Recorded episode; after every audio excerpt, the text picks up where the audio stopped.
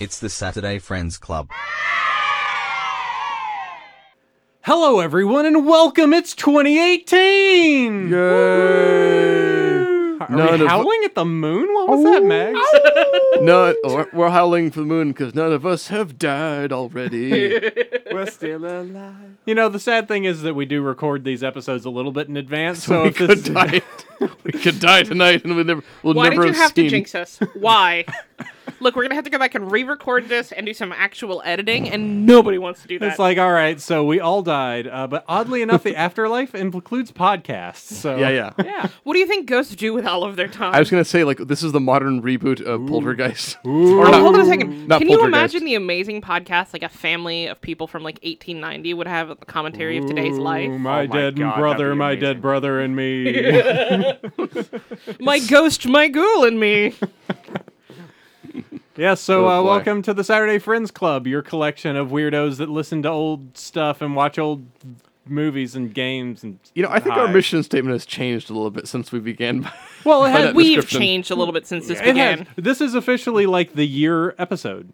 We Is it? started we started around the uh, first week of January, so this is we didn't hit fifty two, but uh, we are officially one year old.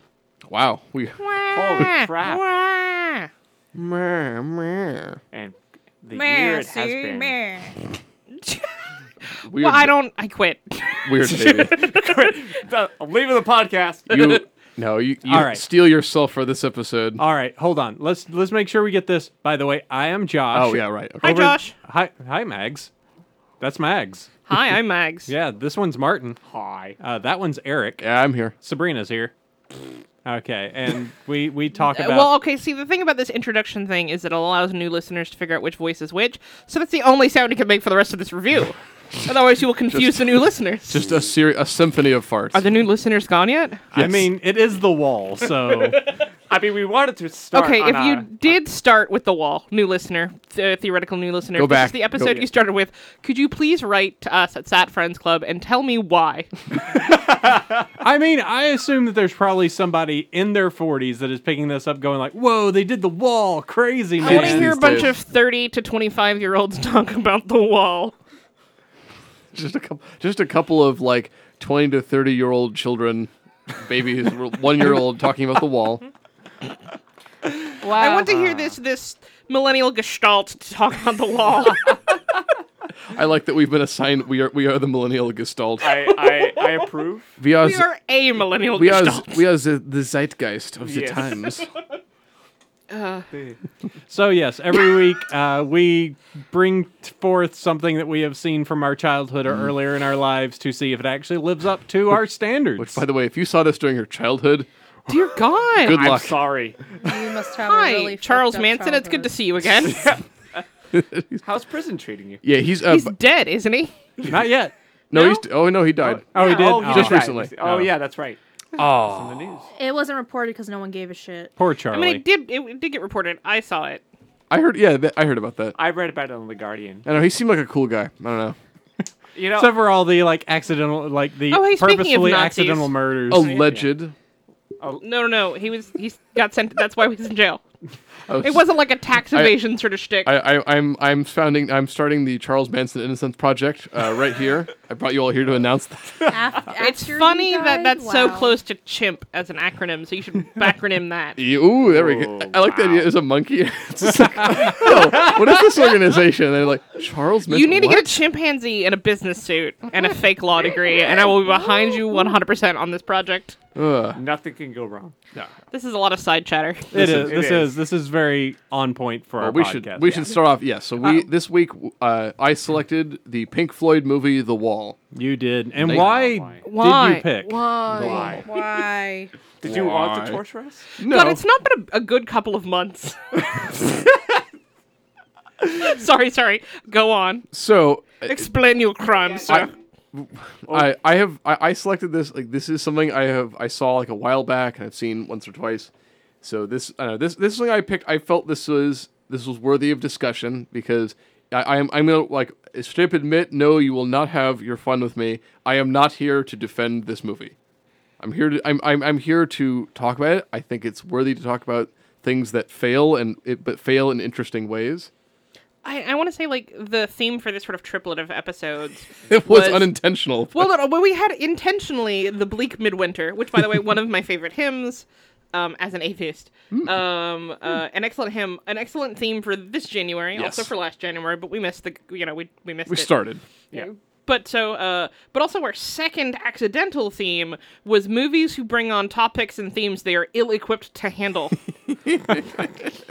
That's yeah, that's a good way. Like movies that like go real big and do not capture everything that they open up. yeah, okay, so we've just opened this giant can of worms. We're gonna take this little bitty baby one out of the corner, and we'll deal with this and leave this the, all of it for. Yeah, we'll just leave the rest. And that worm is Roger Waters. so uh, yeah, I selected this because I don't know, like I like I, I- like uh, I don't know. Do we want to do we want to hit the magic button first, or do we want to get straight into it? Uh, well, go ahead and explain like your back your background with it, qu- real okay, s- fast. so the background begins with my father. no, it's, and it's basically like as a kid growing up, I Did, really he, did he die in World War II? no no. Did he die in World War One? Did he die? At the, did he die at the My Korean Peninsula? father. no, um, basically, like a- as a kid, Mom I kept a turkey baster in the free. Sorry. whoa, hold on, Okay. wow, okay, if he died in World War One, that would be the only way. Anyway, sorry. or or he's Bruce Willis from uh, from Twelve Monkeys. Spoiler alert for Twelve Monkeys. Um, I'm not sure that was comprehensible enough to be. Anyway, sorry. Go on. You had to have seen Moving the movie. on. Uh, so anyway, my background for this is as a kid, I really liked music and everything. I thought it was interesting, but I grew up in the era of Walkman and um, and that CD era, and so I was using a the very short-lived Discman error. yeah, d- the the men of discs. I was, um, I remember having pockets in my jeans big enough to put a Discman in. Yes. And then that was that was that. like peak. That was the peak. late '90s, early 2000s. It was, and that, that so that that's kind of the. I'm, this is for me. This is like, uh, like late, mid to lateish '90s, and it was my dad and like both my parents actually were you know avid music listeners. I think well younger. I was, I was really hoping you were going to say big dope heads. Go no. on. no, no, but like, uh, but basically, no. I mean, my my dad grew up in the '70s and everything, so he had he has a pretty big collection of of CDs and actually vinyl. I listened to a lot of vinyl as a kid. That explains so much. Well, but it like it was this is before it was a hipster thing. It was literally just like, hey, there's a turntable and there are records. And I like listening to Weird Al in 3D, and I have that on vinyl. It's awesome. That's like that's a, me- a bunch of memories as a kid on that. But basically, so I like listened to a lot of what my dad listened to because I have his collection. Because it was like you know Napster didn't exist and you had to go buy CDs and like I don't know. I'm like I'm in like I'm in elementary school. Like what's a what's a what's buying music? right. So um, I so my- I mean, so so my background involves a lot of like a lot of dad rock, and it's all like the various things I picked up. I think the the height of which is like I I listened to Peter Gabriel, and also and, and uh, stuff like that, Genesis, a lot of that, um, and yeah, some Pink Floyd. So I think as a result, I'm like a kind of like a middling Pink Floyd fan. Uh, I de- like the Wall is definitely not my favorite album by Pink Floyd. What is your favorite Pink Floyd album? Um, I think it's, I mean, I, this will be the, the ultimate hipster answer of it's it's wish you were here. Mags sighs. I mean, "Wish You Were Here." I think is their best song, but I say it's their their best song in the fact that it actually sounds like a goddamn song. It's not just like weird noodling. It's not. It's not masturbating Chimes. via guitar. Yeah, no, I- I- for 45 minutes. And and again, this is my opinion on prog rock in general. right, and I, I I will totally acknowledge. I get why people don't like this. I com- I fully acknowledge that. That makes complete sense. I see you. I hear you.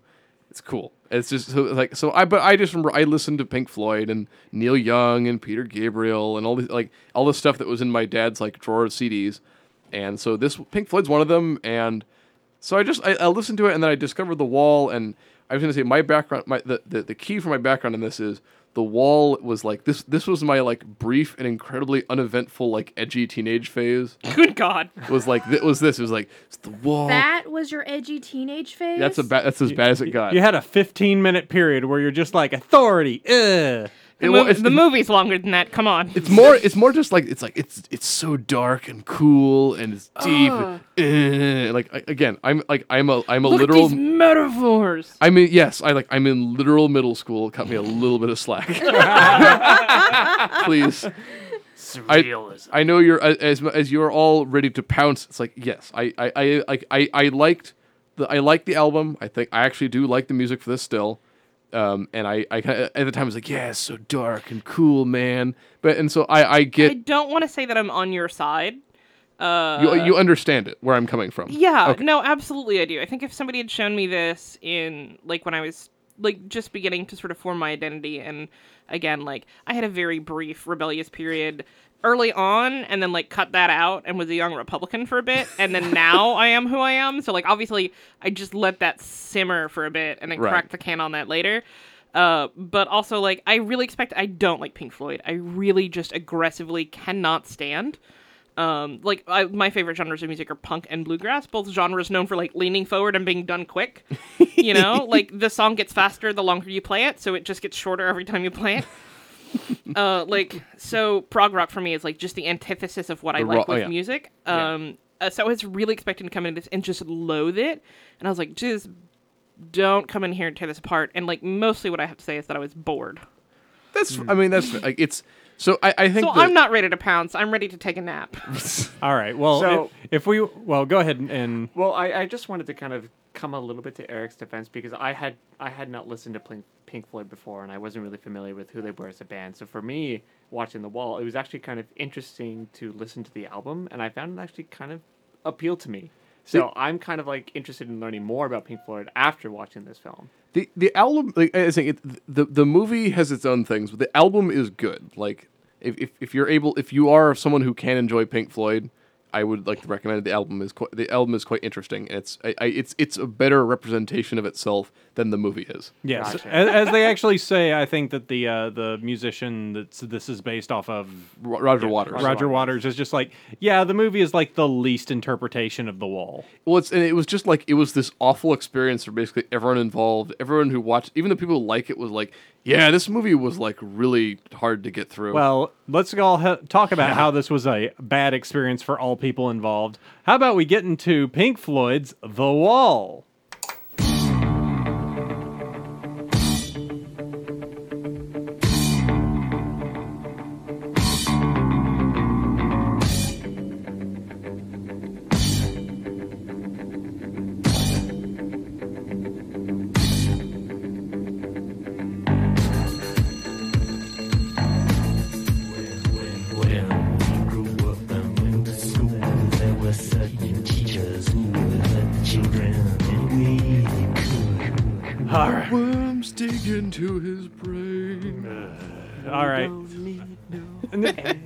Okay. Well, granted, there, yes, good song. Another Good brick in song. the wall, which you which, uh, you will hear at least once a day on our local like dad rock station, like 98, 98.5, the the, the, The bone, fog. the whatever it is. No, 107.7. We The play Bone. we play the Stones and Pink Floyd, and that's it. Welcome to W Dad. Welcome to exactly. W Dad. WW Dad. Uh, all right. So, uh, Pink Floyd, The Wall. What can you tell us about it? You say- I, I have a feeling that you're actually. This is actual question is like, please explain this movie to me. Well, it's all right. So, Well, I, I can read yeah, the, the yeah. little Go, tagline. go for it. Go it. ahead. It's a 1982 British live-action slash animated musical drama film directed by Alan Parker with animated segments by political cartoonist uh, Gerald Scarfe. And that's actually the first thing I want to bring up was this is drawn by animated. The animated sequence of this movie are drawn by a British political cartoonist, and that is why everything looks horrifying.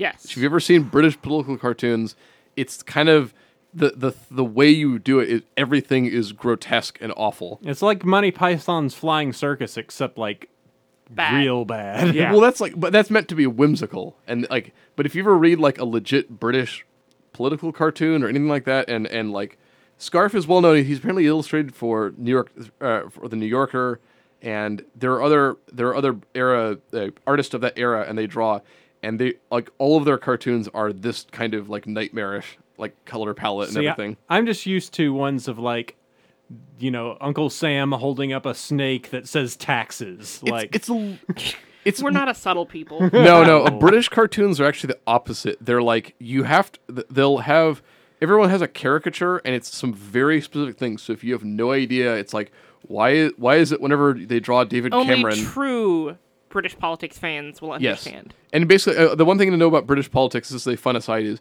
Yeah, no one likes their their their politicians or candidates or parties. Like everyone just hates everyone, and it's like we talk about how much how divisive politics in America. It's the opposite in Britain. Like everyone just everyone just hates their politicians. And it's not until very recently when we have when we have uh, certain Corbyns in which like people actually have liked their politicians. But so this this follows the great British like illustrative tradition of everything is horrifying and disgusting. Um, but yes, so it is based on the the same the the likewise named album by Pink Floyd, and and they were all obviously involved in it. Um, and yeah, it's it is the thing to straight up. If, if for anyone else who has seen this, and I'll say this to everyone else, is like, yes, this is basically like a dr- this is dream logic, and this entire movie is basically an, a solid feature length music video for the album. Yeah. The the way that the only way I think I can attribute the entire plot of the movie is that it follows you you mentioned his name again. So okay, so I mean the uh, the this like I can run through the plot real quick, but it's basically it's the, the character's name is Pink. yes. It is actually revealed. It's I don't think they say it in the movie, but it's in the album that his name is Pink Floyd. yeah, they never state that. Yeah, in, in the in the sh- album, there's a there's they have some like samples. They drop one of them is like collect call from Mr. Floyd to Mrs. Floyd, and so that that's the kind of the setup for it is he's the stand-in for Roger Waters, and this album is like a dramatization kind of semi autobiographical thing about his own actual struggles with depression and a bunch of other stuff. So like I, I get where this is coming from. It's like this is a very like uh, overwrought uh, uh, interpretation of it. I was also like the, the the main thing that makes it so difficult for me to really like dig into it is the fact that it is like a very personal story laid bare. Like this is this is essentially a guy like coming to terms with like the fact he never met his father and the fact of just like oh it kind of sucks to be a musician when you know everybody that seems to love you doesn't really know you you know there's it's a lot of stuff laid right there on the table and it tries it like it's trying to be trippy it's trying to be deep but in all cases it's kind of hedged in this song that just goes off Yeah, and, and I, I will say like I think Yeah, on a, was a, on a a s- thing. Oh, sorry. I was just gonna say like on a surface level, this is why I think it would appeal to someone like who's looking for some real like angsty. Yeah, like there's some real, like there's real pain here. Like Yes. it's very clear that like he has all that stuff that he's trying to process. But like also on the other hand, like there's a certain level of like. Uh, like I don't want to say like melodrama is part of it, but like you know when somebody you know somebody who has a problem that everyone has, and they make it out to seem like I'm the only person in the world Right. who's ever gotten a parking ticket, Yeah. and you're like, buddy, that's an experience we all have. Obviously, like to lesser degrees. Like I'm not trying to play like oppression Right. Olympics here, but like it just felt like I'm the only person in the world who's had, the-" and I'm like, buddy. Well, and it, it's even weirder because when they were making the album, so uh, I'll I'll say this much for people like skipping ahead just slightly, is the song towards the beginning, uh, "When the Tigers Broke Free." That is in the movie, but not in the album, and that was apparently vetoed from the album because they thought it was too personal. Um, And it was interesting, and then but then also odd that like the movie doesn't have "Hey You" in it, and that's or in the movie doesn't have it, it's in the album, and that's considered like one of the best songs on the album. Um, but so that yeah, I think the idea is like this was, I think Roger Waters still felt like I really want to get this this story out, and it was like the album was uh, is a little more like is a little more artsy about it, and Mm, yeah. and I think I think we were discussing. Martin and I were saying it's like I think this is more accessible, honestly, without the visuals. Because in the, when you're listening to the album, it's kind of like appearing in your head, and you're you're kind of putting your own emphasis on it. And the movie is just like, oh no, here's what's going on, and it's like crazy. Yeah, and I think that when you have that opportunity to be able to visualize it in your own head, you're able to kind of delve deeper into it and personalize it a bit more because then you can kind of add your own element into what is Yeah, being and I think like this is sort of like a series of music videos for a concept It is. album, Sure. more or less. And like, but the thing about like music videos is that like you need like they have a certain level of like dramatization and like you have to get really excited Right. or whatever. Yeah. But like, there's no break. Like, there's Right. no coming like it's pa- the pacing is like all over the It Yeah. doesn't it doesn't come together as a as a narrative, even for something that is like admittedly like, a literally a dream narrative. logic. Yeah. Yeah, and, and, and that's the kind of thing. I, I think because they, they they talk about you can read about it online, but apparently the original idea for this was they were going to take their live show, and it was just going to be like a real glossy present, kind of like uh, Stop Making Sense for Talking Heads. It was like a real glossy like film version of their live show Oh, okay. and it was going to Okay. be interspersed with these animated sequences. And then, and then they thought, no, let, let's like spin this into a movie. And I think that's where the problem is. It's like, no, this really like, and I have I have not I've seen clips from it. I've not watched all the way, but like the live show for the wall had this big stage production. They had sets and like puppets and big things, and it was a little more whimsical. And just as far as like it, it's it's it's not just as like oppressively just like heavy as the movie is and so I think it just it just worked better. And I think even I think even Roger Waters agree was like like you were saying like yeah this is kind of a misfire as far as adaptations of this story. All right. Well, let, let's uh, let's roll through the plot real Right. quick and hit the hit the points. So as I said, it's it it kind of follows a dream logic. It's basically it it it does follow somewhat of a linear path, but it jumps around and there's it's this dream imagery and it's, and it's got animated sequences. Um, which some of which was blend into the live action, which I, it's it's kind of cool. I actually like. I will say I still like the animation in this, even if it's horrifying. It's it's interesting. so the the plot it starts off and it's uh the character we establish uh, kind of along the way is Pink, and he's like a rock star, and starts off kind of start like there's a couple opening scenes of that, um, where they show him in kind of these these different incarnations, but um, where was sorry, it's yes it's it, but the main it really starts off with him he's sitting alone in a hotel room um, and he's watching old like war movies and everything, and it kind of leads into the first part of the story, which establishes that like he is he's a boy growing up in the fifties. His father was killed at the Battle of Anzio in World War II, and it's you know like this is getting into World War II discussion, but the the entire Italian campaign was like a waste of time and people's lives. It's the pointless a pointless like footnote in this war. Like they, a lot of people died in Italy for no reason. It was like it was not a fight that needed to be had. It, like it didn't it didn't help end the war quicker. And but his father is killed, um, and so he's never known his father. It's established that he, his father died when he was like five months old, um, and as a result, like he's growing up in, in post-war England. It's, you know, it's it's a depressing time. Despite having just defeated Nazis, like this was a strong time for fascism in Britain. Yeah, it was. I mean, it's like the post-war Britain is not a fun place. They're recovering from the Blitz, and the Blitz kind of features in some of the animation sequence animation sequences. And I, it's also established kind of loosely, but it's that his mother clearly did not take the death of his of, the, of his father very well, and so she really smothers him. And I'll I'll, I'll, I'll expand on this later, but I, I would like to talk about this movie and portrayal of the female characters in his life. Go which- for it. not good.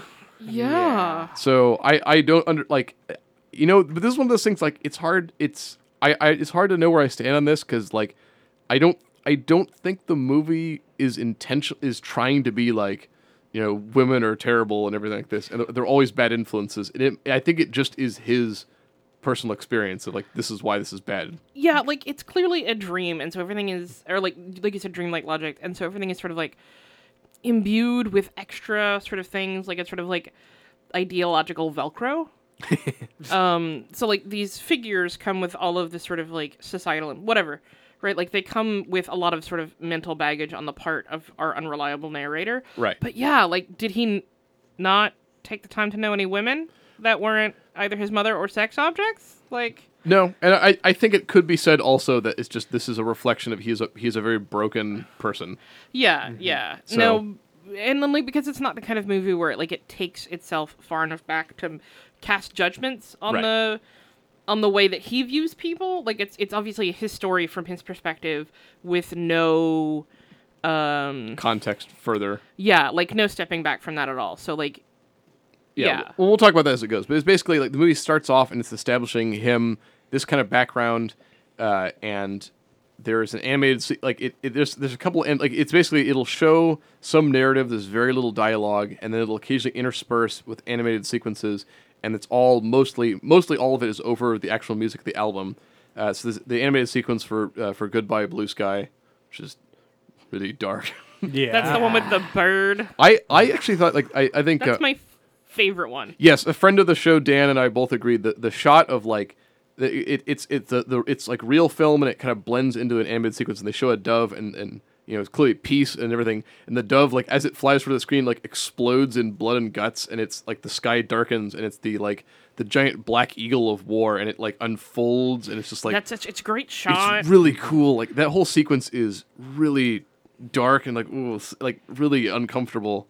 It's but uncomfortable but satisfying. It's- a it's- good it's payoff. cool. good to look at. Yeah, Yes. it is really I, really impressive. I would. I think you can go on YouTube, just search for just the animated sequences from this movie, and I think that's like cool. Just watch that. That's A that- much more satisfying experience. yes, basically. and also have the album playing obviously. Yeah. while you watch it. But so basically, it, yeah, it shows him like he has like, his experiences that like they show some of like the kind of collective trauma of the post-war era, and then him growing up as a kid, he's in this like horrible, cartoonishly evil boarding school, and that leads into one of the other sequences for the the song "Another Brick in the Wall," and it's like he know he's this like lonely kid, he's not a father, and it's kind I think it's kind of implied he's also kind of a loner, and he's in this horrible, oppressive like British boarding school system, and again they also show this again this is like his teacher is this horrible curmudgeon who spends all of his time like bringing him bringing him down man Yep. and- Makes fun of him for writing poetry. well he makes fun of him for writing the lyrics to their from from dark side of the moon yeah. Right. and um and well and then they show also that the the teacher is t- is venting all his anger about his like about his horrible wife I couldn't tell if that was supposed to be his wife or his mother. it's supposed to be like well it's like you know like the lyrics is like and their wives that thrash them to an inch within an inch of their life Yeah, because that's generally the relationship men and women had in the 50s. Yeah. I I like I like it's all for all the horrible stuff. Like I could like it's it's England in the fifties. I believe it. I believe that it was this awful. Oh, I believe that it was that awful. I'm just saying, like, Yeah. that's probably not. Yeah, anyway. Well, so that they, sh- they and they like I know I, I like the sequence. Where, like he's there's a musical sequence about uh, where he's in school and it's about the the school is you know turning children into mincemeat, which is like the kids and they're all wearing these like melty face masks. I really actually appreciated this sequence of the film. It's probably one of my favorites, including, of course, the song there. It was like the way it was done was just kind of cold, but so mechanical. Not to mention those masks made it really creepy. But I, Very- I kind of like the visual of that. Like You the know, very clearly, like, turning these individuals into. Yes.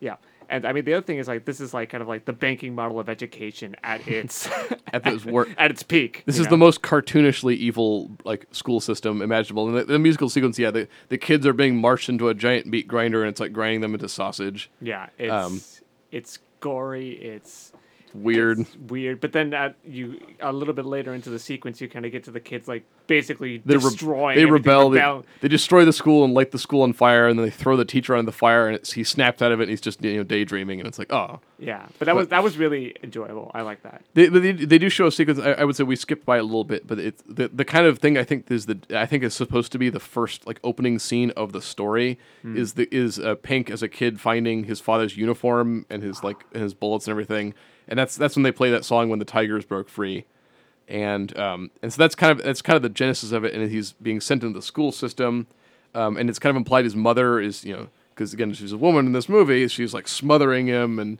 I don't know like yeah, it's it, it, and it kind of time jumps ahead of that. He becomes a musician.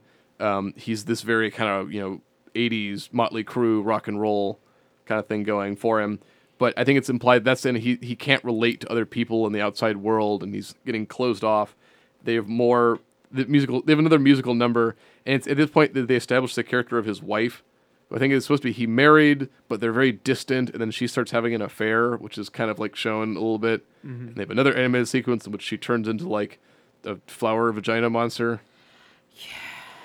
That was Dude obviously has issues with women, which is not surprising. Uh, yeah, there, there's the famous animated sequence is the two flowers, uh, which I think is supposed to be like I think it's it's the sex scene, but it's supposed to show like it's a sex scene, but it's like harsh but and that disturbing. women are consuming, and how Right. dare she require things of him in this relationship? And then she turns into a pterodactyl and flies away. Yes, uh, but it, it's one of those ones I You I can't know. have it both ways, Mr. Waters. I think that the visual, I I think I thought that was an effective visual though. It's just like it's like the whole sequence is like just dis, is like, it's gross It's- and like antagonistic. but you can't look away from it. It's like this No, is so no, no. I think like it's an excellent, like excellent piece of art. Well, but I also felt it was also long and up its own ass. Well, yeah, Yeah. Yeah, well, the I whole mean, movie. The yeah, whole movie. The whole movie. Yeah, like that. that's the the price you pay for entry. Yeah, it, I mean, it's like w- let's let's not forget that a lot of this movie is so hu- so far up its own ass. But, but, but Yes, basically, this absolutely.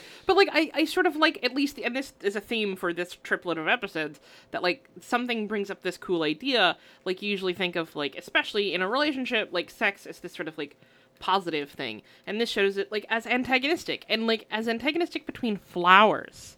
You know, like that's some cool imagery. I think it like reveals some very deep-seated issues. Yes. But like, you know, like it was cool to look at, if gross and wildly up its own ass. Yes, it's it, this movie is incredibly pretentious. We'll just get that right out of the way.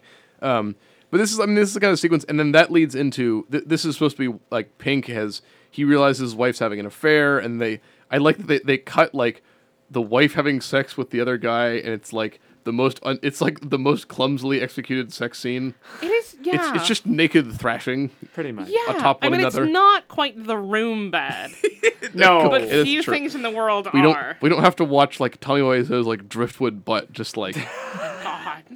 ugh. Gotta eat a sandwich, Tommy Wiseau. uh, eat. Uh. yeah, It's- so it's, but they show that, and I think this is supposed to be, uh, and then he has a, I think it's supposed to be in in a kind of a moment of revenge. He he brings this groupie back to his room, but he has like a rock and roll drug freak out and like destroys the room and breaks all the windows and shatters everything. And the only reason I can think he does that is that, uh, and I think this was somewhat stated, but the fact of just like, oh, he can't connect with people, and also these groupies just w- are on your coattails not because they actually like your music, but because they like your fame. Yeah, and it, I think it's multiple things. This is a very, a very stere- like just stereotypical rock and roll story. But Roger Waters has said this is like he, the idea for the wall came about partially. There was a stage in their career when they were fi- they were feeling really distant from their fans. That it just felt like this weird production, and so it's all feeding into it. And this is this is the uh, this kind of roughly corresponds with the end of the first disc for for the wall, and that's when he they have an animated sequence right out of the that leading up to this called uh, uh, empty spaces and this is where the animated sequence showing like the wall being built and it's him walling himself off from everyone else and i don't know i like the i like the transformation sequence. I thought that was my favorite scene in that where like the the kind of like fleshy pink puppet that represents him transforms into a variety of things and it all like blends together. I thought that was interesting. And uh, and then then that that kind of ends um, and that's supposed to be the wall going up. And the, even at the end he kind of he has the song about his mother and he says like why did, why did it have to be quite so high? And it's like so it's starting to kind of show the the uh, that he- the, the kind of regrets he's having and then the second half of the movie is he's m- built the wall and it's again it's it's hard to describe the narrative here but He becomes Hitler.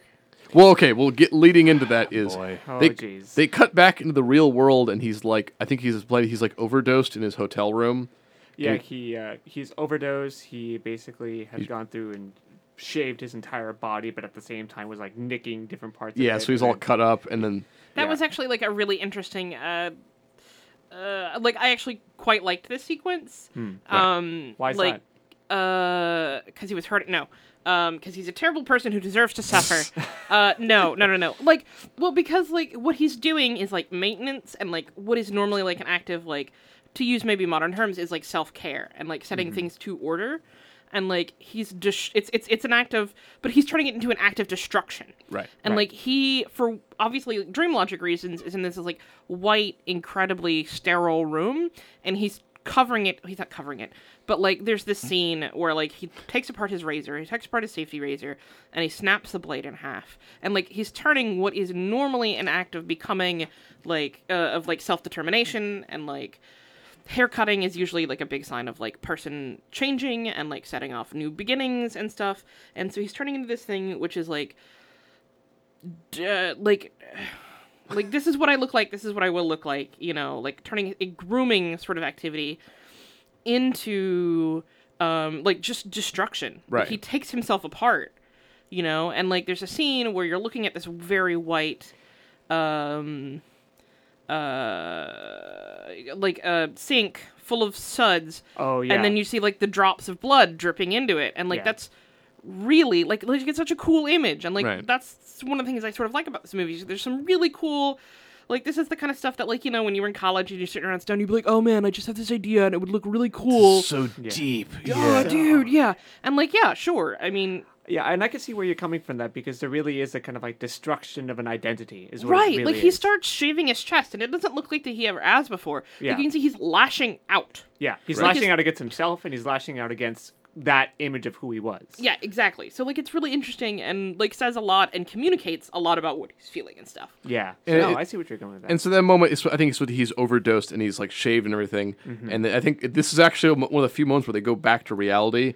And it's like his manager has to like kick down his door, and they run in and like, oh, they like, and it they have the sequence for "Comfortably Numb," which is a great song, uh, and they have to like, it's clearly like his he's clearly sp- about to perform, and he's going into this like he's like overdosed on drugs, so they they inject him with something, and they're like, oh come on, come on, look, get him up, get him up, get him up, and they and his my his manager played by Bob Hoskins. God, yes, what a beautiful, beautiful job. beautiful job by a not so beautiful man. No. God, God rest his soul, though. I like, he's a great, great actor. Um, and so they get him up, and I think it, then it lapses back into his dream world in which he, uh, yeah, like I said, becomes. Now this is okay, and this is my the weakness of my interpretation of this movie. I don't know where all this fits in, the, in it, but he becomes like. I think it's just part of his like destruction of his previous self. Is like I'm gonna go the complete opposite, and he becomes this kind of like he becomes a mind Nazi. It's, It's it's really weird. it's weird. He become he he like as he's being clearly being taken to the concert by his staff. He's transforming and he becomes kind of like Winter becomes like the the pink like flesh doll, and he tears it all off. And underneath it, he's like a skinhead. Yeah. He's wearing a smart black uniform, and instead of a swastika, it's the two crossed hammers, Yep. which a lot of you have seen. That's kind of become a, a big thing with the move with the wall, and that leads into the song where he's he's it's again. I, I think this is meant to be. This is all in his head, and it's supposed to be. This is what's going on in his head while he's because it's like set up like a rock concert, but Yeah, it's a so, like- neo-Nazi rally. yeah and it's it's it's it's like all teenagers in the Right. in the crowd um and like i think this like i am generally dissatisfied with dad rock um and and the people who sort of like listen to it i don't want to that's a, a, a more maybe more of a blanket statement than i'm willing to make or than i should make or something um but like i really like the idea that like especially here in 2000 and now as we're recording Oh 2017 boy, yep. Yeah. um like to talk about how these images of rebellion are actually still a concerted image like and this is a movement like you're like oh rock and roll's about rebellion and feeling stuff you're all doing and feeling the same things you're all wearing the same dumb things Right. like this is no different than uh i mean like it is it is it is it has very like it has similarities and there's power in that and like listening to people who in their youth tried to rebel who are now trying to like make people fit into a mold i'm like do you not see do you not see how you are And I think that was this. I think that was the idea behind the scene. It was like, yeah, but there, it's like rock and roll, but it's just like a neo-Nazi rally, man. You're like, yeah, I, I think that's kind. I think there was a lot of like long bong rips in between. yeah no the, absolutely the writing for this movie, just the most like heady but not heady discussions going into this. But it is like it's like a really intense scene, and it's like it it's yeah. I it's mean, really good i mean it's gross and terrible but it's also Effective. great. yeah, no, it's and it's high energy and it's in your face. And Right. I mean, just as and the the scaling of it too is when they are actually starting to call out the different groups. of right. He people. start yeah he starts calling at the people and like if, if I had my way, I'd have all of you shot. Yeah. and then like it, it leads into the the video for waiting for the worms which is like the kind of like this is like the the kind of rising climax of the movie and they show his, his the neo-nazi rally like they're out in the streets and they're marching and like people are fearful and terrified and the nazis start rioting and everything and this is the, point yeah it's just like the, the yeah Yeah, which is one of the, one of the uh, the moments in this whole sequence too that was really interesting was the um, the night of broken glass. I think there was like a when they were uh, breaking up. Oh, sorry, when they were breaking apart that store. That Yeah. was kind. Of, it was really reminiscent of that uh, of that historical event. Which you know, if you know anything about your history in Nazi in the rise of Nazi Germany, that was one of the uh, the critical moments. Well, and this is I, I think th- there as I said the song that was cut out of the, the movie versus the album is Hey You, and I believe that's that in, in the story of the album that's the song of Pink on like on the on inside the wall, uh, so to speak. Um, that's that's kind of uh, the, the him, him on the inside of the wall like re- realizing like, oh, I you know I'm walled off, and it's him trying to like, kind of like reach out to other people. And they do a little bit, but I think I think they, they should have kept that in the, the movie. I think it would have actually fit better with it. It would have been like a sympathetic shot of him being legitimately like contrite about it, what his choices he's made. Hmm. But it, it kind of builds this climax, and it's finally it cuts to Pink yelling "Stop!" And again, that's the that's the that's the trigger for like the like the real climax of the movie. which is is him trial. sitting in a toilet weeping over his own lyrics or something. It's supposed to be like yeah, I think it's I think it's implied that that's like the bathroom of the venue that he's performing Yeah. at. Yeah. and he goes he, he the, it goes into like the final big animated sequence which is the trial and and hmm. he goes in trial and it's a, it's a musical it's this whole musical bit but uh, the the the witness Again, is called the women in his life. yes Yeah. and like then the one schoolmaster who is a marionette directed by his evil woman wife Yeah. Yeah. Although, like, I sort of like the imagery of like the trauma of one person becoming the trauma of another person. Right. There's an image where the he's holding somebody's holding a puppet of the schoolmaster being beaten by his wife, but also in turn beating uh, the school child children. yeah Yeah. Yeah, and I'm like, well, I mean, that's a really like that was actually I think a really effective image, and I think it speaks to like the cyclical nature of abuse and yada yada yada. Yeah. Um, but also like there, yeah, no sympathetic portrayals of. Ugh, yeah, meh. I, I it's one of those things. Like, I don't think the. I honestly don't believe the movie is trying to. Is not. It was not saying to say that. It's just like these are it my just traumas. happens Yeah. to. Yeah, and so but this thing is like I'm not like this is the instance where I'm not willing to give the tr- like I don't think this movie is trying to be any deeper than that. I think it's perfectly w- uh, fine to interpret it that way. That's just I don't know, that's just how I kind of got it. But it is certainly like I I watched that now, having watched it now, like that was something that really struck me for the, on this my recent rewatching. It was like wow, this movie is all about like how horrible like all not only well everyone but especially the women in his life are to him. Yeah. And I'm wondering, I'm I'm really curious. As I mean, to- like, I don't think it's a deliberate, like, anti-woman Right. statement, but I think it says something about his relationship with women. Yes. That he doesn't have any good relationships with women. Right. And that that clearly says something about how he views that kind of person. precisely. And I Yeah. think that that comes across in pretty much every moment of the film. And his mother is smothering him because you can't spell smother without mother. Hey, Hey. incisive commentary. Um, and then yeah, the trial ends with like the, the one of the more famous animated sequences with the, the judge is a giant butt and legs. Oh God, god. yeah. Have you like did anyone, there's a there's a Gumball episode that which references this. Oh my god. And it's Oh like my- I completely like it was one of those things where going back and looking at some of the pieces to remember because there was so much of my you brain. blocked it out. But just like You oh built yeah. a wall around yourself. Yeah, man. that's that's that's somebody's ass that's yelling at me with teeth, and there's its scrotum like a chin, and like, oh my god! again. This is this is what things look like in England. Just all of the time. Yeah, I all don't know the if you've time. ever been. This was the documentary. It's It was a tough time. Yeah. and, and then It he's the be- judged, it was the it was worst the of times. of, And it was the, the worst of of- times. extremely Patrick Stewart voice. Poop. all right. So, and then is that how it ends? I frankly zoned out for a while. It, it ends with he finally like the like, the wall comes down and it's supposed. To, I think it's supposed to be he ha- finally has his moment of realization that like he's on this self destructive path, and I think it's supposed to be open to interpretation. Is like the walls coming down. You know, maybe he's gonna rebuild his life. We don't know. The ending shot is like the wall's been destroyed in the rubble, and they're like the children are back, and they're kind of like scrounging through the rubble, and a kid empties out a Molotov cocktail. Um, but yeah, and in, in the the album ends like one song ends, and then that's where the beginning picks up. So it's one of those like cyclical kind of things. I was almost feeling like I was taken transported back into like World War II England, where like a V two rocket just hit a church or something. And you're just recovering. Yeah, they're just I think recovering it's, from I think it's supposed to be, that's the implication is like Yeah. it's after the bombings. Yeah, I think like that's that's kind of that's the kind of feel I got. From it. And and that's the yeah, and that's the, the wall. Um yeah, that's that's as best we can put like a linear narrative on this. How long is the wall? Too long, Like a- Too long. but how long is it? like an Um, hour uh, twenty minutes. yeah. Yeah. It's it's not like uh, you know, on paper it is not a long movie, but depending on how much you How like it. How long did we take trying to just follow it from beginning to end with Yep. English words? roughly about thirty minutes. Yeah. So, so that's so that's my background. Like I, like I, I said, I have not come here fully to defend it.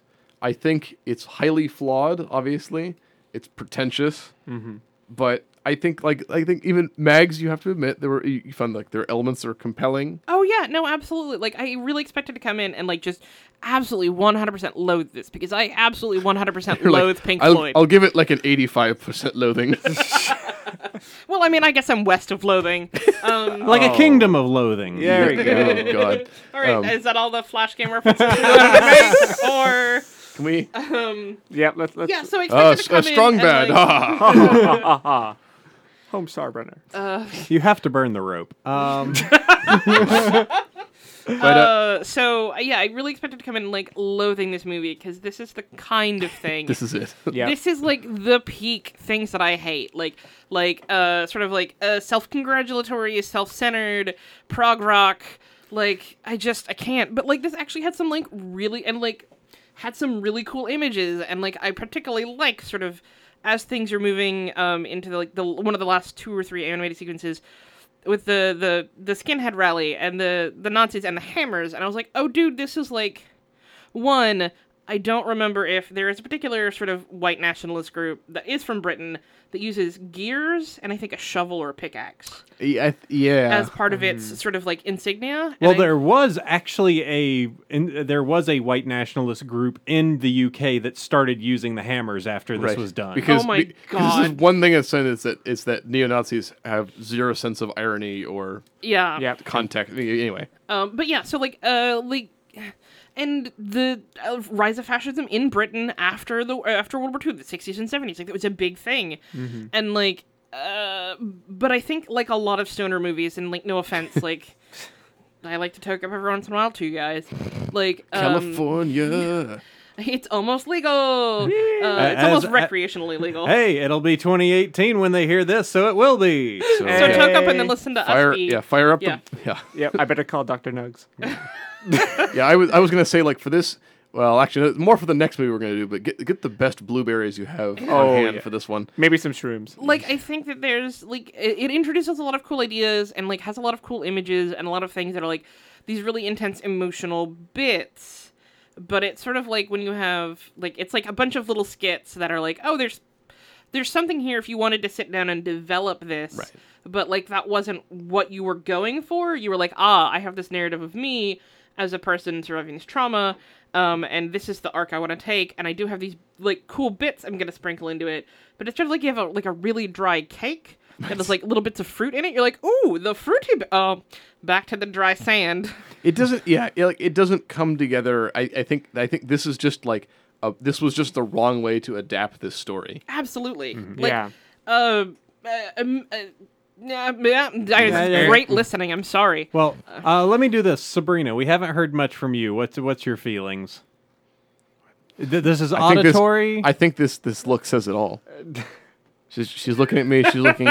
She's looking. Yeah, no, the look is She's very giving me the dry, look- like that mouthful of cake sand that I was talking about. She's giving me the look like I'm I, I'm the, I'm her cat and I've just thrown up on something. That's pretty much what you did. Eh. you eh. just threw up all over me. That's what you did when you made me watch this. Visual jokes. it it, on the it looked like podcast. as we were talking, she was falling asleep as much as when she was watching. Ooh, burn. Again, I Ouch. I get I I a hundred percent get why people don't like this movie. No, I was I was super disappointed because I my dad had that album. That was the only album he had from Pink Floyd, and I attempted to listen to it back when I was in high school. Cause I was like, oh, Pink Floyd. I hear people talking about Pink Floyd. This seems like something I'm I an should edgy like. teen. Yeah, yeah. So Yeah. I listened to it, and aside from another brick in the wall, I hated every other song. I yeah. That's because Pink Floyd And is then- terrible. Not to push my own personal agenda. and but then I thought, okay, maybe if I see it in a visual context, maybe I'll like it more. And I was severely disappointed. I was like, this just makes me hate Pink Floyd even more. I again like I I completely get it, and it's not for everyone. And for me, it's just one of those things. that, Like I don't know. I'm I'm one of someone who like I watch something like this, and I like to see like what are like the little things out of this that I can take and I can kind of sink my teeth into, even if the overall like just doesn't come together. and I would I would share that sentiment too. I mean, I you know I not having really known Pink Floyd when I was growing up. My- or Isn't this exposed the album? No, Dark Side of the Moon is the one they do the laser light shows with. Yeah, yeah, Yeah. Okay. So not having been exposed to it, it was an interesting experience for me to be able to kind of see that, and I kind of, I, I don't know. There's a part of it, part of it that does appeal to me. I kind of have, like, I kind of have a bit of that perhaps maybe edginess there, and so I was I was kind of um, We all have a You little. say wearing a cowl neck sweater. we, we all we all have a l- we, we all like all of us who grew up with the internet. We all have that little bit of an edge lord inside of us. exactly, and so th- that that part of that part of me was satiated when watching the film. But There's a it little- was just so intense though, and it was really. It's unrelenting. It's unrelenting. There's no moment where you can get like a good respite. to That's not true. Like there are definitely moments where you're just like nothing is happening. I don't know. That's- It why wasn't it was my too experience. long. It wasn't my experience. I mean, I was really entranced into the into the whole experience of the film, and I was having a hard time taking my eyes away from it, even when I really wanted to, and just like I need a break. I can't keep watching this, but I'm so I fascinated I want to keep watching. I think that's the break point on this. Is like, can you get like into what's being shown? And I think I think it's just like some people can Do and you some like people can't. staring at eerily handsome British men stare at a TV? I didn't even think he was that good looking. I don't think he is either, but like he had the cheekbones that I kind of maybe it's just envy that I, I have. think with a, I think with some work he could be a, a very attractive man. I, I think what happens what what needed to happen was I I needed to be both high and drunk when I was watching this film and I failed both of those checks. So Hmm. yeah. uh, yeah, maybe if I had done that, it would have been a little more interesting. You should maybe be in a receptive place of mind. yeah. I was in a receptive place place of mind, and then I was. I was using after- that as a as a as a, a euphemism. I was being sarcastic. Okay, well, I was trying to be receptive, and almost immediately I was just like, "Uh, Nah, you, you, you- you did like a Tim Allen, like, uh? uh?" Yeah. you need I to don't be, think so, Tim. Thank you, Al. Um, so yeah, that's that. I, I like. I agree. I that's. I think that's a very fair assessment of it. It's like, yeah, I can get why people just don't like this, and and for me, it really is. It's just like there are there are elements of this movie that are very good, but it, it does just not come together as a Yeah. movie. it, it's way better as like like a specific music videos Right. or a series of short yeah, vignettes. watch the supercut. Yeah. Like find the good good cush on YouTube and find that s- supercut of like the music video bits as music videos and the animations and like whatever other couple scenes that whatever genius who loves this to pieces but recognizes what's approachable and what's accessible or whatever. The Pink Floyd fan 72, I'm sure, has like an excellent supercut sitting around on YouTube waiting for you to watch it. Uh that's probably the best way to do it. Yeah, that's the, that's honestly the best. And then I, I was gonna say like I, I posted to for everyone to watch in our uh, watch, uh, and there there is, there is a like a happy little coda, bittersweet for this whole story, which is that since I said it, it's autobiographical, Roger Waters' father really did die in Anzio and everything, and uh, he never quite knew where it was, and then through re- like a couple years ago, through the work of another Veterans Association, uh, they found where his father was killed and he he helped like dedicate like a memorial to soldiers that died in Anzio. Oh. And he had a whole thing. He went there and he played music for these veterans, and so the t- the, the town kind of near where the battle took place, they have a memorial and all stuff. So there, there was like so he so like actual like actual Pink I- IRL, the real Wa- Roger Waters The actual Mr. Floyd. actually got some closure. You know, like many many years later, but he actually got some closure from this, and so it's like. I will say just something a little bit odd about that is the fact that the the memorial's like, hey, uh, this is memorials for Roger Walters. Oh yeah, and all, there a bunch of other people died here too. I think that, yeah, it's, it's it's a weird one. It's like, hey, this this is for my dad. Oh yeah, and the other people This that is died for the here. very famous man who has daddy issues and could afford Yes. to get oh, them solved. this is this Yeah. is like yeah, daddy and mommy issues. The movie. Yeah.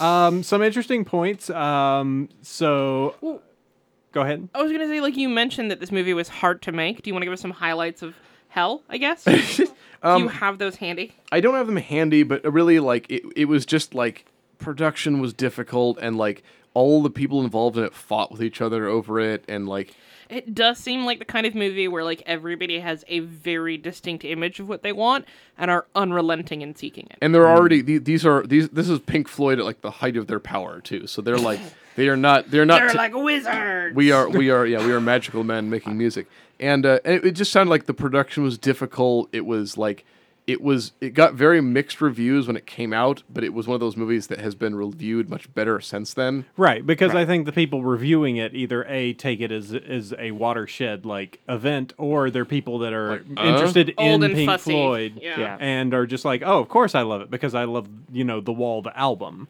Um, So, all right. So, some pieces that you might be interested in. Uh, Bob Geldof says that his agent first told him about the project when he was riding in a taxi, but said he didn't want to do it because he didn't like the music of Pink Floyd. Roger Walters knows this story Waters, because uh, Roger Walter, Waters knows this story not because he read it, but because of the taxi driver that was his brother. Right. So he's just sitting there, just like Pink Floyd suck, da, da, da, da, and the taxi driver is Roger Waters' brother.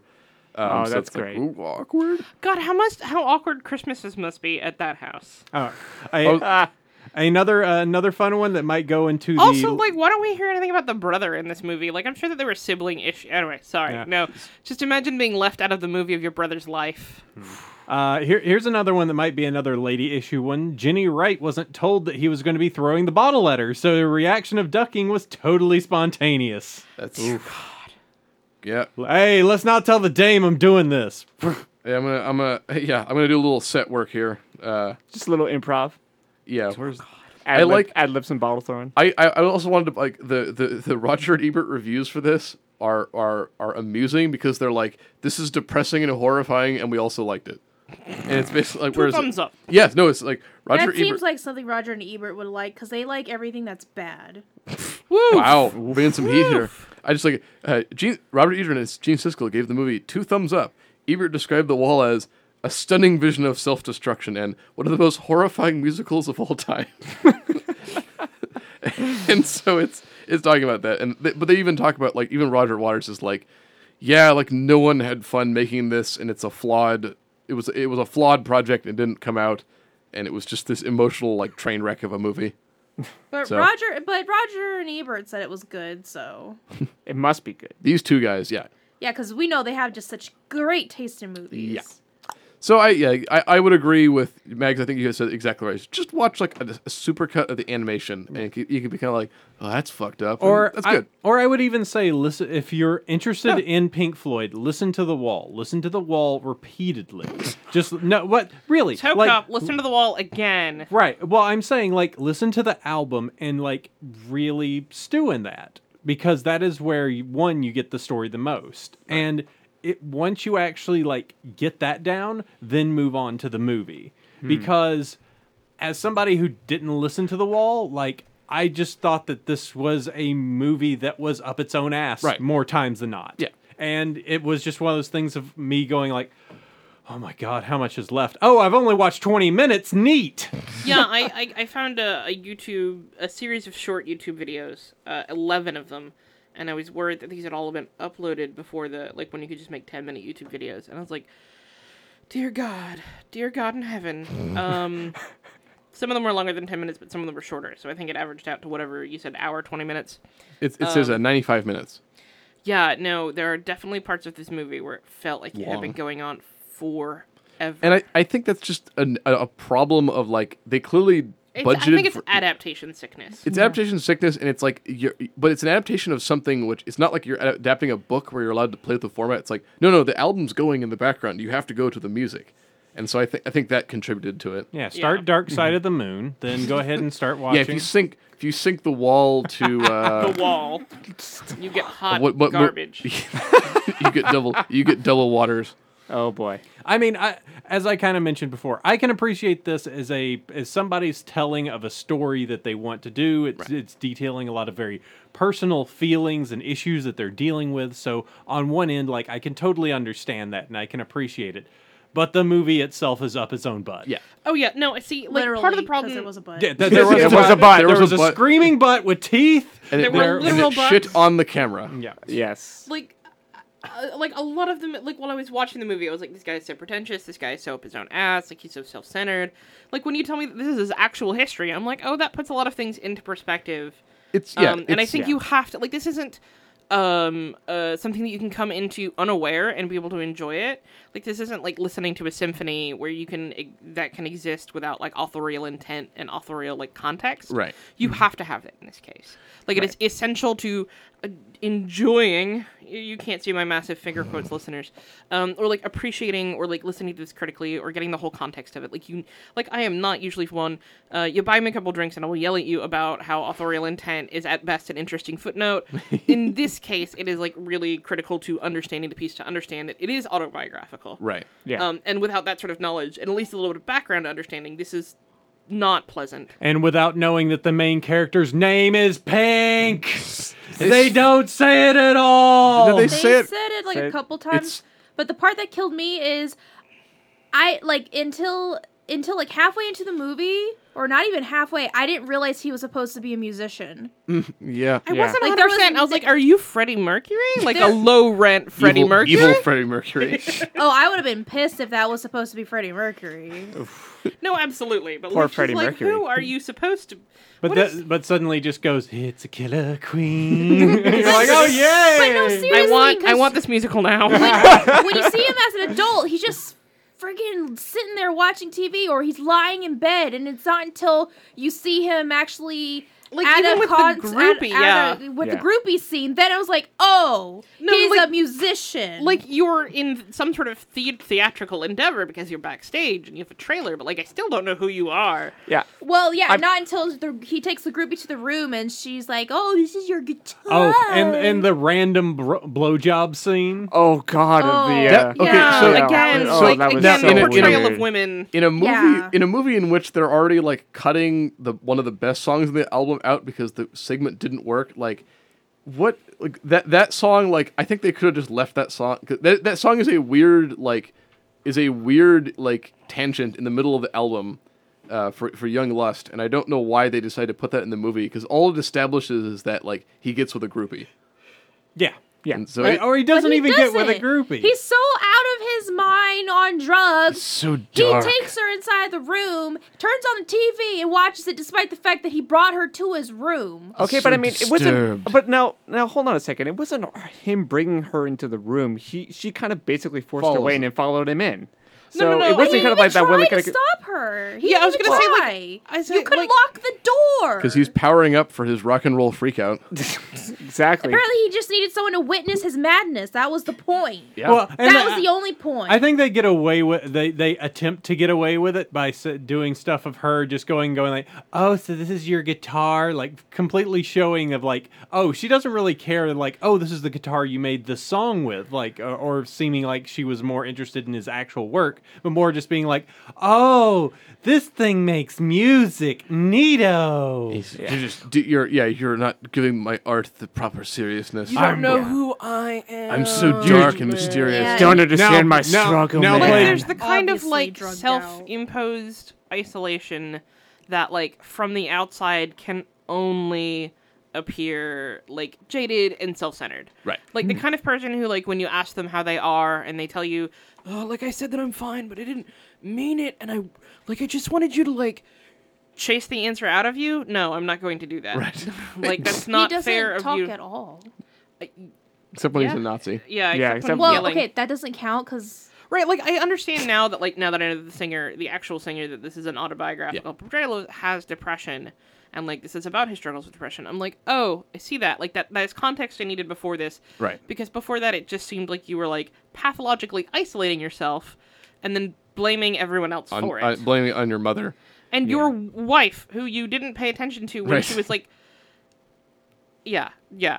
It, just- it, it never actually says quite why what what happened transpires between him and his wife, but I think it's implied. Yeah, he's like neglectful because he's so well, like he's laying there trying to watch a soccer, uh, like a football game, and don't get me wrong, like I I watch football, but like, and like you shouldn't have to have sex with your partner every time they want to have sex, but like to not even acknowledge her while she's trying to like be vulnerable and he- intimate with he's, you. He's watching it with like the kind of dead-eyed stare that he's clearly somewhere in his own head right now. Yeah. Right. Yeah. So like, Like- it's very clear like he's not connecting and like without the without like the added benefit of knowing that like this is actually talking about his struggle with depression, like it feels like that kind of self-imposed isolation that like oh nobody nobody really cares, man. Well, that's because you never talk about it. Like how am I Yeah. supposed to care about your problems if you never talk to me about your problems? he doesn't say anything when he's in that state. Like, yeah, like if this were one of my friends, it would be like, well, I'd slap the shit out of It, you. it reminds I me. wouldn't. I, I remembered I had a friend in Atlanta that you know would be would go to these parties with me and would do salvia and then just be gone. And it's like,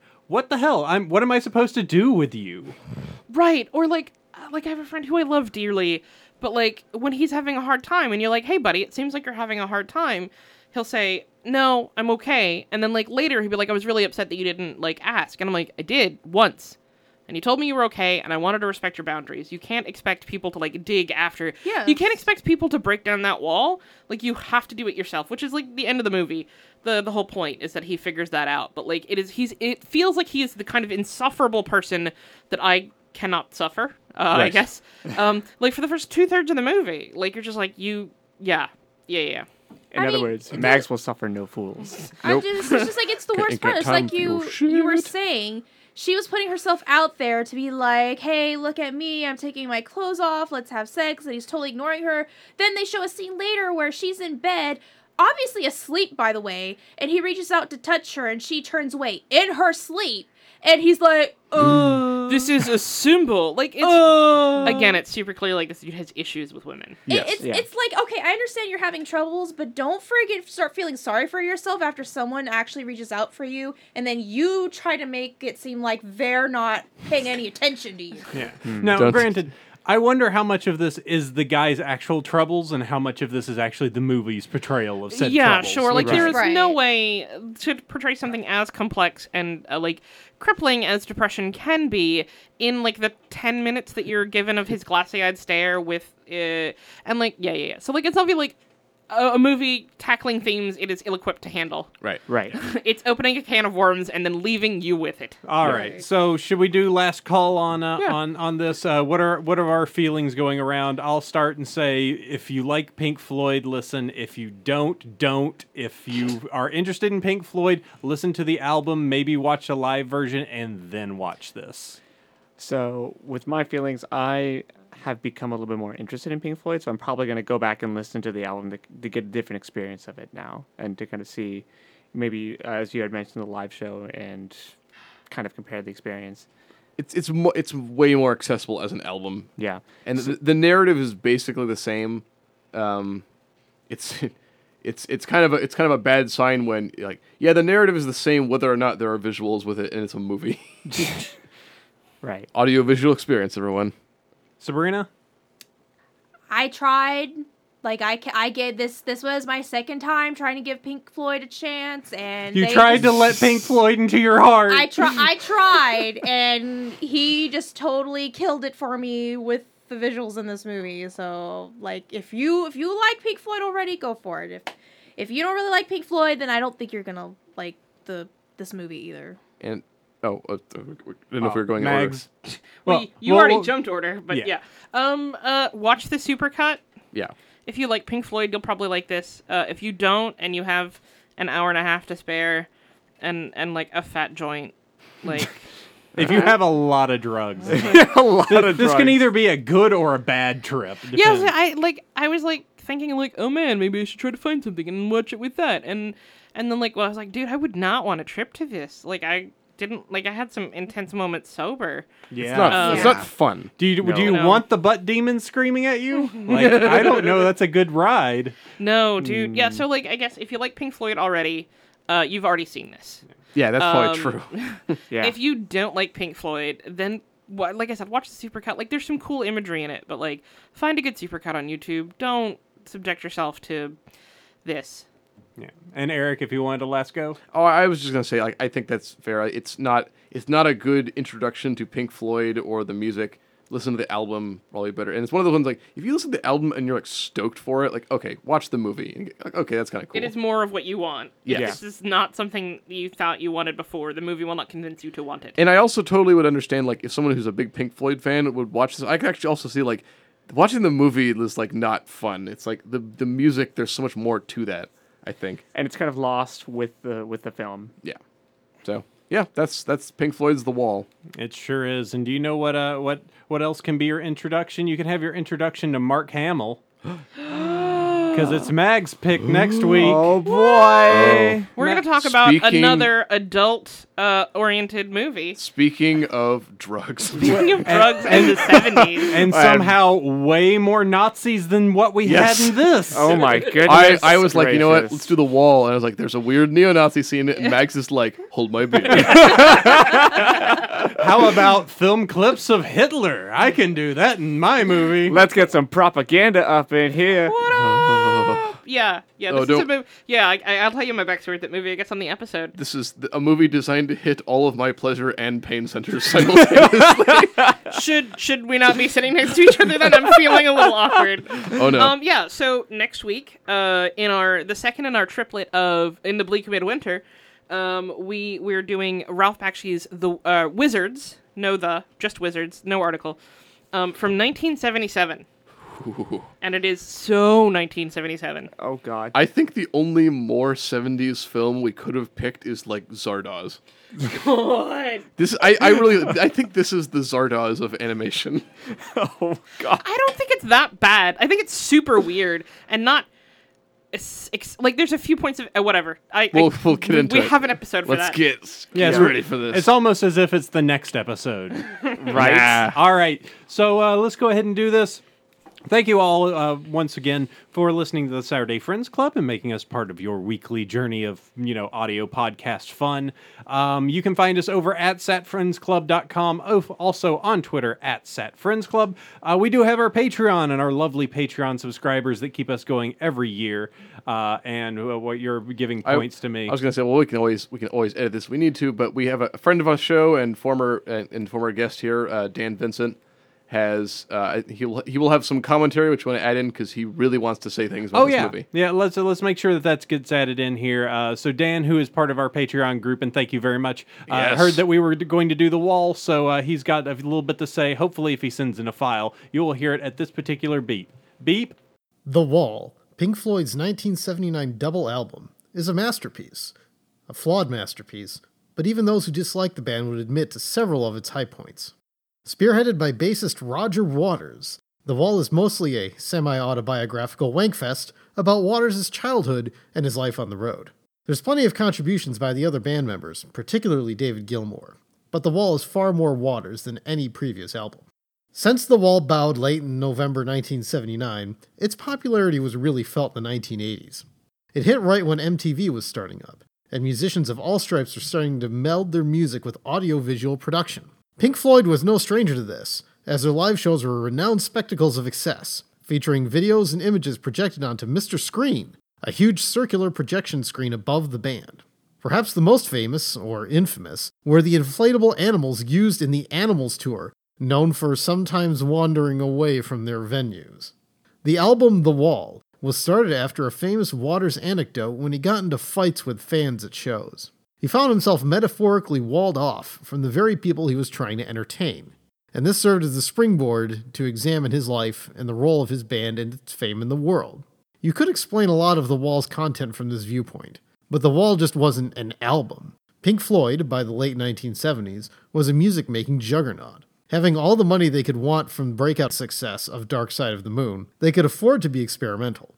Albums like Animals and Wish You Were Here were less accessible than Dark Side, despite Wish You Were Here's number one single of the same name.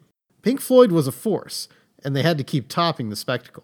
What bigger spectacle could there be than a multimedia extravaganza? The Wall's film came together because a few Brits just called each other saying they wanted to work together, and it spiraled from there. The Floyd and Gerald Scarfe came together to produce themed work for the album.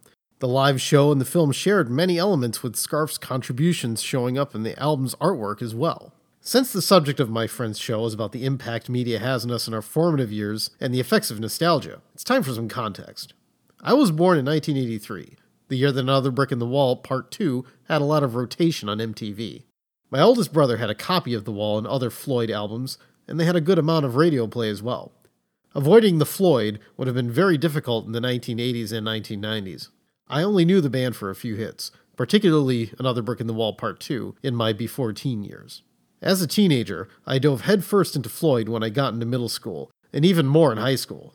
In the late 90s, the teen Deadhead prog fan was a natural counterculture reaction to the music at the time, preferring something, quote, good from the past, versus the infections of boy bands and Britney on the radio.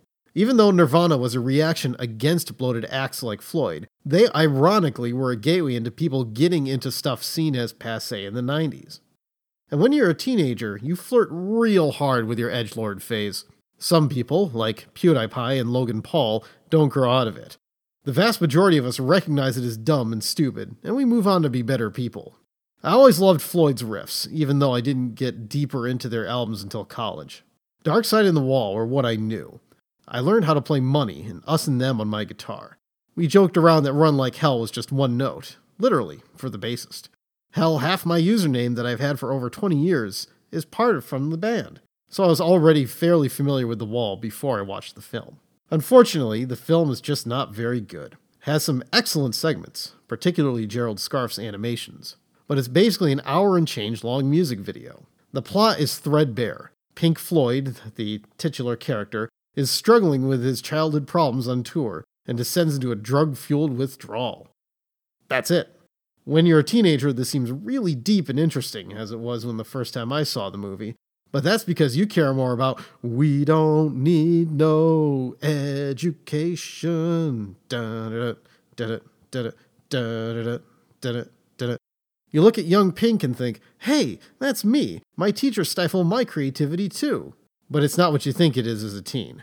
It's not saying what you think it is either. Now, 20 years later, I look back at the film and the indelible image of Gerald Scarfe's scratchy paint and pencils still stay with me. They are the centerpiece of the movie and still hold up. The images of Goodbye Blue Sky are perhaps the most powerful, but my favorite will always be Empty Spaces. Cut from the album in favor of the abridged What Shall We Do Now, Empty Spaces is a lovely piece of music and animation, with morphing cars, a crushing wall of consumerism, and the screaming face that we see on the album liner. Of course, more people remember the sequence before Empty Spaces that Gerald Scarfe dubbed the feckin' flowers on the DVD commentary, but it's not as visually impressive as the actual scenes of the wall building itself from the pieces of capitalist society. The Marching Hammers and The Butt Judge may have worked their way into our popular culture somewhat as the lasting image of the film. As a piece of art, it did not affect me material in the way that the actual album did. More people know Gerald Scarfe, albeit somewhat indirectly, as the production designer for Disney's Hercules, which takes its character design sensibilities and puts the indelible Disney veneer over it. Scarfe designed almost all of the characters in the film, and his sketches for Hades feel just at home with one of the hell creatures from the wall. Scarfe's style permeates that film, making it almost a baby brother to the wall, but the well adjusted, better looking baby brother that doesn't cause too much mischief. Now, in the year of our Lord 2018, Waters' fears about neo Nazis and British nationalists don't seem quaint, but very real. Though the movie seems comical in how Pink's dream world transforms him into a skinhead leader, it's hard not to see the parallels of how real life managed to somehow mimic the satire. There's so much in the film that doesn't hold up, or is tainted by its early 80s production, like the fact that Roger Waters' attitude about and towards women of the time seep into the film. No woman gets a positive trait or portrayal, but then again, no other character does either. Pink's cheating wife leaves him, his mother's paranoia and structure stifles him, and female groupies only want to use him. Such was the problems of the rock star in the 1980s and 1970s, though the film has enough awareness to show that Pink is generally the creator of his own destruction, with the exception of most of his mother. It is a self centered film in more ways than one. Rewatching The Wall made me examine myself more than the film, ways I've changed in 20 years, and how the movie has stayed the same. I don't wear Floyd shirts anymore. I don't put Floyd lyrics in my fanfics but I still enjoy hearing the booming brass of In the Flesh, or air guitaring to the bridge of Hey You, a wonderful song shamefully cut from the film. Being able to separate that phase of my life from the music on its own was a key part of growing up. And while the film doesn't exactly help with that, it does show another side of the music's creator, which gave a lot of context to Pink Floyd as a performing group. The lesson imparted onto me at the time, as well as now, is this don't invest too much of your identity in a piece of media. Learn it, enjoy it, but don't let it rule your life. Otherwise, you might find yourself ending up like the marching hammers instead of the hopeful children at the end of the story. Beep. That was the po- period of time that Dan talked. All right. All Cool. right. Um, and uh, and if you want to, we do have the Patreon over there where you can uh, get some lovely prizes. You can, you know, go check us out. Uh, there technically still is a, a reward to see Martin's what is uh, you know what is erotic thing listed up there. God. He did make mistakes. Um, mistakes were made, and then more mistakes were made. it just kept just more and more mistakes until Oh, Well. oh God.